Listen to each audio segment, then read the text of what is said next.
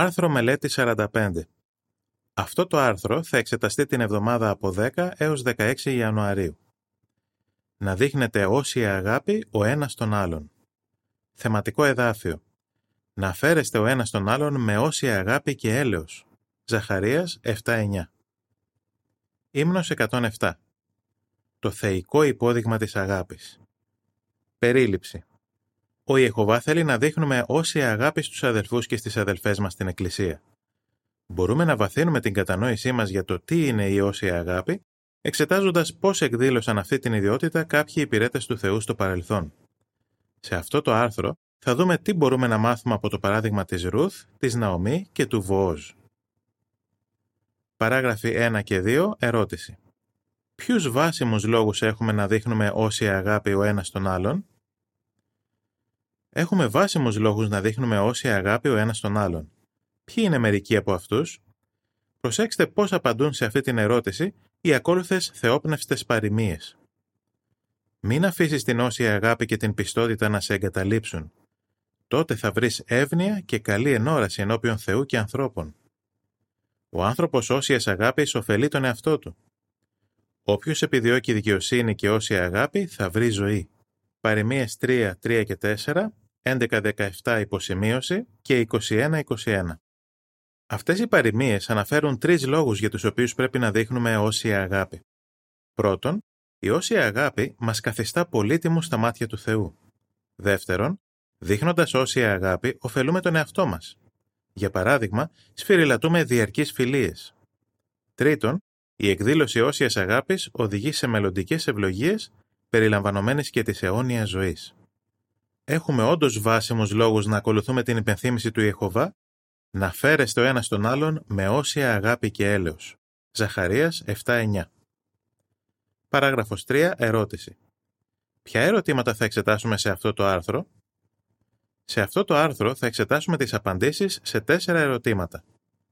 Σε ποιους πρέπει να δείχνουμε όσια αγάπη; Τι μαθαίνουμε για την εκδήλωση όσιας αγάπης από το βιβλίο της Ρουθ; Πώς μπορούμε να δείχνουμε όσια αγάπη σήμερα; Πώς ωφελούνται εκείνοι που δείχνουν όσια αγάπη; Σε ποιους πρέπει να δείχνουμε όσια αγάπη; Παράγραφος 4. Ερώτηση. Πώς μπορούμε να μιμούμαστε τον Ιεχωβά στην εκδήλωση όσιας αγάπης; Μάρκος 10, 29 και 30. Όπως είδαμε στο προηγούμενο άρθρο, ο Ιεχωβά κρατάει την όσια αγάπη του, τα διαρκή του αισθήματα στοργικής προσκόλλησης, μόνο για εκείνους που τον αγαπούν και τον υπηρετούν. Θέλουμε να είμαστε μιμητές του Θεού ως αγαπητά παιδιά. Εφεσίους 5.1 Γι' αυτό επιθυμούμε να καλλιεργούμε θερμά αισθήματα, μια βαθιά και διαρκή προσκόλληση, για τους πνευματικούς αδελφούς και αδελφές μας. Τα εδάφια Μάρκος 10, 29 και 30 αναφέρουν «Ο Ιησούς είπε «Αληθινά σας λέω, δεν υπάρχει κανείς που να άφησε σπίτι ή αδελφούς ή αδελφές ή μητέρα ή πατέρα ή παιδιά ή αγρούς για χάρη δική μου και των καλών νέων, ο οποίος δεν θα πάρει εκατό φορές περισσότερα τώρα, σε αυτή τη χρονική περίοδο, σπίτια, αδελφούς, αδελφές, μητέρες, παιδιά και αγρούς με διωγμούς και στο ερχόμενο σύστημα πραγμάτων αιώνια ζωή. Παράγραφοι 5 και 6. Ερώτηση. Σε τι είδους σχέση μπορεί να αναφέρεται η λέξη οσιότητα ή αλλιώς αφοσίωση; Σίγουρα θα συμφωνήσετε ότι όσο καλύτερα κατανοούμε τη σημασία της όσιας αγάπης, τόσο πιο ικανοί θα είμαστε να την εκδηλώνουμε στους συλλάτρες μας. Προκειμένου να κατανοήσουμε βαθύτερα τι είναι η όσια αγάπη, ας την αντιπαραβάλουμε με την οσιότητα ή αλλιώς αφοσίωση. Εξετάστε ένα παράδειγμα. Κάποιος που εργάζεται για την ίδια εταιρεία επί πολλά χρόνια θα μπορούσε να χαρακτηριστεί αφοσιωμένος υπάλληλος. Ωστόσο, όλα αυτά τα χρόνια που εργάζεται στην εταιρεία μπορεί να μην έχει γνωρίσει ποτέ κάποιον από τους διευθυντές. Μπορεί να μην συμφωνεί πάντοτε με την πολιτική αυτής της εταιρείας, δεν αγαπάει την εταιρεία αλλά χαίρεται που έχει μια εργασία η οποία του εξασφαλίζει έναν μισθό. Θα εξακολουθήσει να εργάζεται εκεί μέχρι να συνταξιοδοτηθεί, εκτός και αν του προσφερθεί μια καλύτερη θέση κάπου αλλού. Παράγραφοι 7 και 8, ερώτηση Α. Τι υποκινεί κάποιον να δείχνει όσια αγάπη; Ερώτηση Β. Γιατί θα εξετάσουμε μερικές περικοπές από το βιβλίο της Ρουθ; Η διαφορά ανάμεσα στην αφοσίωση, όπως την εξετάσαμε στην παράγραφο 6, και στην όσια αγάπη είναι το κίνητρο του ατόμου. Στην Αγία Γραφή Ποιο είναι το προφανές κίνητρο για τις πράξεις της όσιας αγάπης του λαού του Θεού; Εκείνοι που έδειξαν όσια αγάπη το έκαναν αυτό όχι επειδή έπρεπε, αλλά επειδή τους σωθούσε η καρδιά τους. Α πάρουμε για παράδειγμα τον Δαβίδ. Η καρδιά του τον υποκινούσε να δείχνει όσια αγάπη στον αγαπημένο του φίλο τον Ιωνάθαν, παρότι ο πατέρας του Ιωνάθαν ήθελε να τον σκοτώσει. Ο Δαβίδ συνέχισε να το κάνει αυτό χρόνια μετά τον θάνατο του Ιωνάθαν, όταν έδειξε όσια αγάπη στον γιο του Ιωνάθαν, τον Μεφιβοστέ. Μπορούμε να μάθουμε πολλά για την όσια αγάπη, εξετάζοντας μερικές περικοπές από το γραφικό βιβλίο της Ρούθ. Ποια διδάγματα για την όσια αγάπη μπορούμε να πάρουμε από τους πρωταγωνιστές αυτού του βιβλίου, Πώς μπορούμε να εφαρμόσουμε αυτά τα διδάγματα στην Εκκλησία μας, Η υποσημείωση αναφέρει.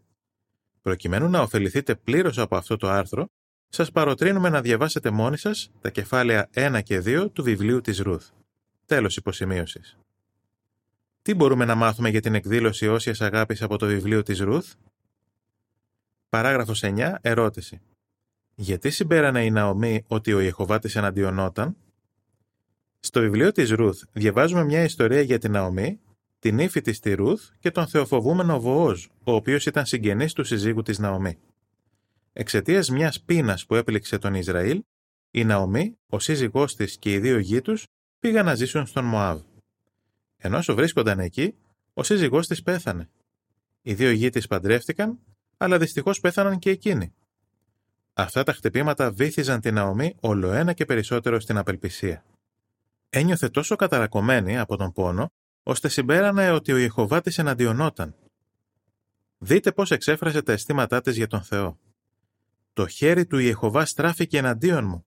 Ο παντοδύναμος με πίκρανε πολύ.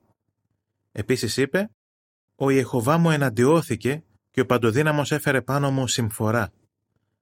Ρουθ 1, 13, 20 και 21 Παράγραφος 10. Ερώτηση. Πώς αντέδρασε ο Ιεχωβάς στα πικρά λόγια της Ναομή; Πώς αντέδρασε ο Ιεχωβάς στα πικρά λόγια της Ναομή; Δεν στράφηκε εναντίον της συντετριμένης υπηρέτριάς του απέναντία της έδειξε συμπόνια. Ο Ιεχωβά κατανοεί ότι η καταπίεση μπορεί να οδηγήσει τον σοφό σε παραλογισμό. Εκκλησιαστής 7-7. Η Ναομή όμως χρειαζόταν βοήθεια για να δει ότι ο Ιεχωβά βρισκόταν στο πλευρό της. Πώς τη βοήθησε ο Θεός, υποκίνησε τη Ρουθ να πάρει την πρωτοβουλία και να δείξει όσια αγάπη στη Ναομή. Με προθυμία και τρυφερότητα, η Ρουθ βοήθησε την πεθερά της να ανακτήσει τη συναισθηματική και την πνευματική της ισορροπία. Τι μαθαίνουμε από το παράδειγμα της Ρουθ; Παράγραφος 11. Ερώτηση. Γιατί προσπαθούν καλοσυνάτοι αδελφοί και αδελφές να βοηθήσουν εκείνους που περνούν στενοχώριες; Η όσια αγάπη μας υποκινεί να βοηθούμε εκείνους που περνούν στενοχώριες. Όπως η Ρουθ παρέμεινε στο πλευρό της Ναομή, έτσι και σήμερα καλοσυνάτοι αδελφοί και αδελφές παραμένουν πρόθυμα στο πλευρό απελπισμένων ή καταθλιμμένων ατόμων στην Εκκλησία. Αγαπούν τους αδελφούς και τις αδελφές τους και επιθυμούν να κάνουν οτιδήποτε μπορούν για να τους βοηθήσουν. Αυτό βρίσκεται σε αρμονία με την οθεσία του Αποστόλου Παύλου. Να μιλάτε παρηγορητικά στους καταθλιμμένους, να υποστηρίζετε τους αδύναμους, να είστε μακρόθυμοι με όλους. 1 Θεσσαλονικής 5.14 Παράγραφος 12. Ερώτηση. Ποιος είναι συχνά ο πιο αποτελεσματικός τρόπος για να βοηθήσετε έναν αποθαρρυμένο αδελφό ή αδελφή; Συχνά, ο πιο αποτελεσματικός τρόπος για να βοηθήσετε έναν αποθαρρυμένο αδελφό ή αδελφή είναι να τον ακούσετε προσεκτικά και να τον διαβεβαιώσετε για την αγάπη σας. Η καλοσυνάτη προσοχή που θα δείξετε σε ένα από τα πολύτιμα πρόβατα του Ιεχωβά δεν θα περάσει απαρατήρητη από τον Θεό μας. Το εδάφιο Παριμίες 19-17 δηλώνει Αυτός που δείχνει εύνοια στον ασήμαντο δανείζει στον Ιεχωβά και εκείνος θα τον ανταμείψει για ό,τι κάνει. Η λεζάντα της εικόνας που εξετάζεται σε συνδυασμό με την παράγραφο 12 αναφέρει Ακούγοντας προσεκτικά, μπορούμε να βοηθήσουμε έναν αποθαρρυμένο αδελφό ή αδελφή. Παράγραφος 13. Ερώτηση. Πώς ενέργησε η Ρούθ διαφορετικά από την ορφά και γιατί ήταν η απόφασή της πράξη όσιας αγάπης; Κατανοούμε ακόμα καλύτερα τι είναι η όσια αγάπη, εξετάζοντας αυτό που συνέβη στην Ναομή μετά τον θάνατο του συζύγου της και των δύο γιών της. Όταν η Ναομή έμαθε ότι ο Ιεχωβά είχε στρέψει την προσοχή του στο λαό του, δίνοντάς του τροφή, αποφάσισε να γυρίσει στην πατρίδα της. Ρουθ 1-6 Και οι δύο τη νύφες ξεκίνησαν να πάνε μαζί της. Καθοδόν όμως, η Ναομή τρεις φορές τη πρότρεψε να γυρίσουν στον Μωάβ. Τι έγινε τελικά, διαβάζουμε. Η ορφά φίλησε την πεθερά της και έφυγε. Η Ρούθ όμως προσκολήθηκε σε αυτήν. Ρούθ 1, 7 έως 14. Επιλέγοντας να επιστρέψει, η ορφά ακολούθησε τη συμβουλή της Ναομή κάνοντας το αναμενόμενο. Η Ρούθ όμως έκανε κάτι παραπάνω. Είχε και αυτή το ελεύθερο να φύγει, αλλά από όσια αγάπη αποφάσισε να μείνει και να βοηθήσει την πεθερά της που βρισκόταν σε ανάγκη. Η Ρούθ επέλεξε να προσκοληθεί στην Ναομή όχι επειδή έπρεπε, αλλά επειδή το ήθελε. Η απόφασή της ήταν πράξη αληθινής όσιας αγάπης. Ποιο δίδαγμα περιέχει αυτή η αφήγηση; Τα ακόλουθα αποτελούν περιγραφή της εικόνας του εξοφύλου, η οποία εξετάζεται σε συνδυασμό με την παράγραφο 13. Η Ρούθ προσκολάται στην πεθερά της στην Ναομή ενώ η ορφά επιστρέφει στον Μωάβ. Η Ρούθ λέει στην Ναομή «Όπου πας εσύ, θα πάω και εγώ». Παράγραφος 14, ερώτηση Α. Τι επιλέγουν να κάνουν στοργικοί αδελφοί και αδελφές σήμερα; Ερώτηση Β. Σύμφωνα με το εδάφιο Εβραίους 13-16, ποιες θυσίες ευαρεστούν τον Θεό; Η όσια αγάπη προχωρεί πέρα από το αναμενόμενο. Όπως το παρελθόν, έτσι και σήμερα, Πολλοί αδελφοί και αδελφές μας επιλέγουν να δείξουν όση αγάπη στους ομοπίστους τους, ακόμα και σε κάποιους τους οποίους δεν γνωρίζουν προσωπικά. Για παράδειγμα, όταν ακούν ότι έχει συμβεί κάποια φυσική καταστροφή, θέλουν αμέσως να μάθουν πώς μπορούν να βοηθήσουν. Όταν κάποιος στην Εκκλησία αντιμετωπίζει αντικσοότητες, δεν διστάζουν να πάρουν την πρωτοβουλία και να βοηθήσουν με πρακτικούς τρόπους. Σαν τους Μακεδόνες του πρώτου αιώνα, κάνουν περισσότερα από το αναμενόμενο κάνουν προσωπικές θυσίες, δίνοντας ακόμη και πέρα από τις δυνατότητές τους, προκειμένου να βοηθήσουν τους αδελφούς τους που βρίσκονται σε δυσχερή θέση. 2 Κορινθίους 8.3 Ασφαλώς ο Ιεχοβά ευαρεστείται με ένα τέτοιο στοργικό πνεύμα.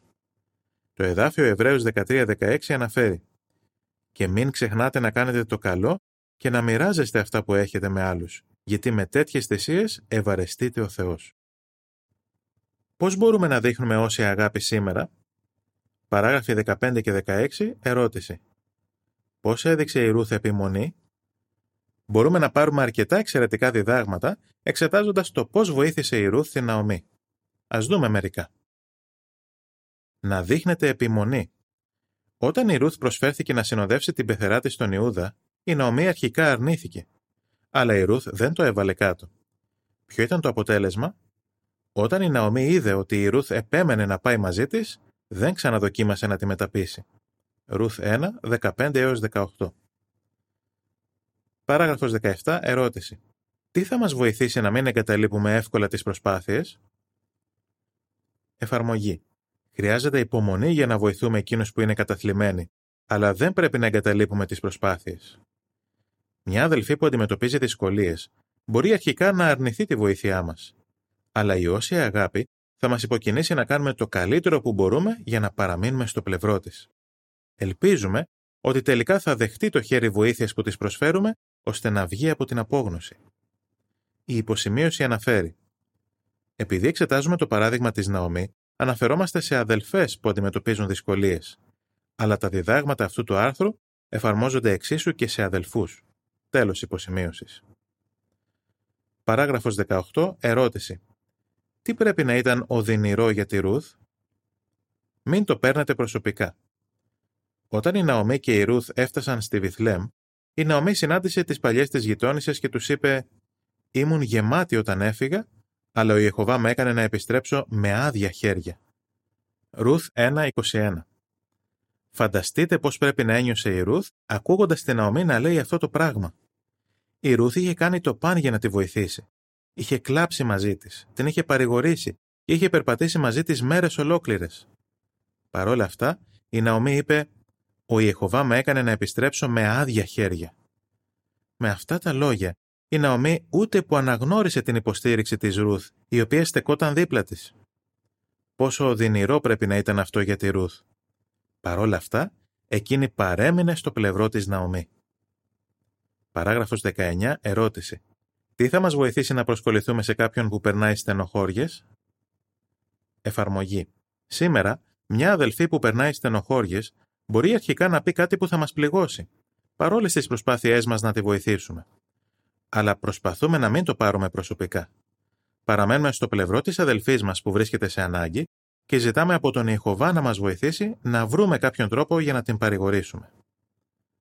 Παράγραφος 20. Ερώτηση. Τι έδωσε στη Ρούθ τη δύναμη να συνεχίσει;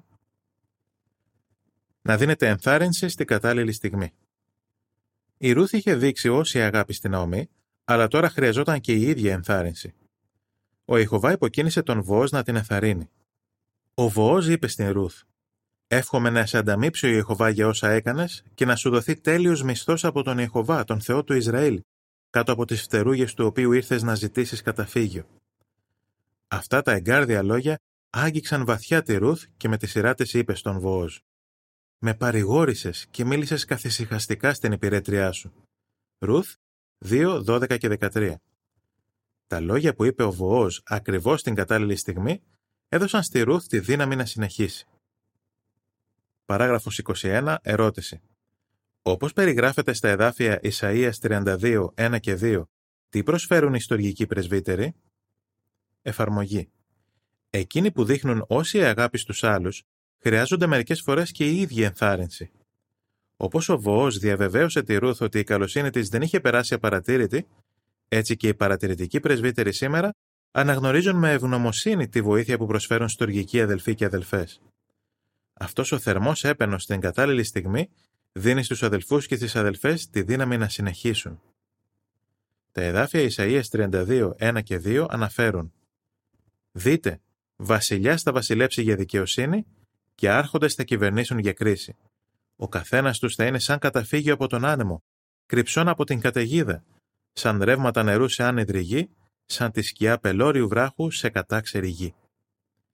Η λεζάντα των εικόνων που εξετάζονται σε συνδυασμό με τις παραγράφους 20 και 21 αναφέρει Πώς μπορούν οι χριστιανοί πρεσβύτεροι σήμερα να μιμούνται τον Βόος; Πώς ωφελούνται εκείνοι που δείχνουν όσια αγάπη; Παράγραφοι 22 και 23 ερώτηση Πώς άλλαξε η στάση της Ναομή και γιατί; Ψαλμός 136, 23 και 26 Έπειτα από κάποιο διάστημα, ο Βόζ πρόσφερε με γενοδορία μια ποσότητα τροφίμων στη Ρούθ και στη Ναομή.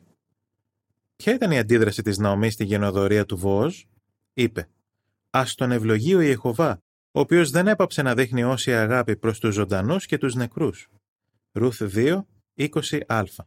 Πόσο είχε αλλάξει η στάση της Ναομή. Προηγουμένως κράβγασε με πόνο «Ο Ιεχωβά μου εναντιώθηκε».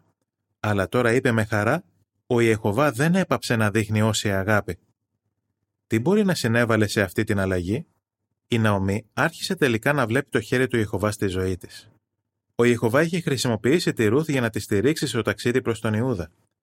Η Ναομή είδε επίσης το χέρι του Ιεχωβά όταν ο Βόος, ένας από τους εξαγοραστές τους, έκανε στοργικά γενναιόδορε προμήθειες για τις δύο γυναίκες. Τώρα καταλαβαίνω, πρέπει να σκέφτηκε, ότι ο Ιεχωβά ποτέ δεν με εγκατέλειψε ήταν μαζί μου όλο αυτό το καιρό.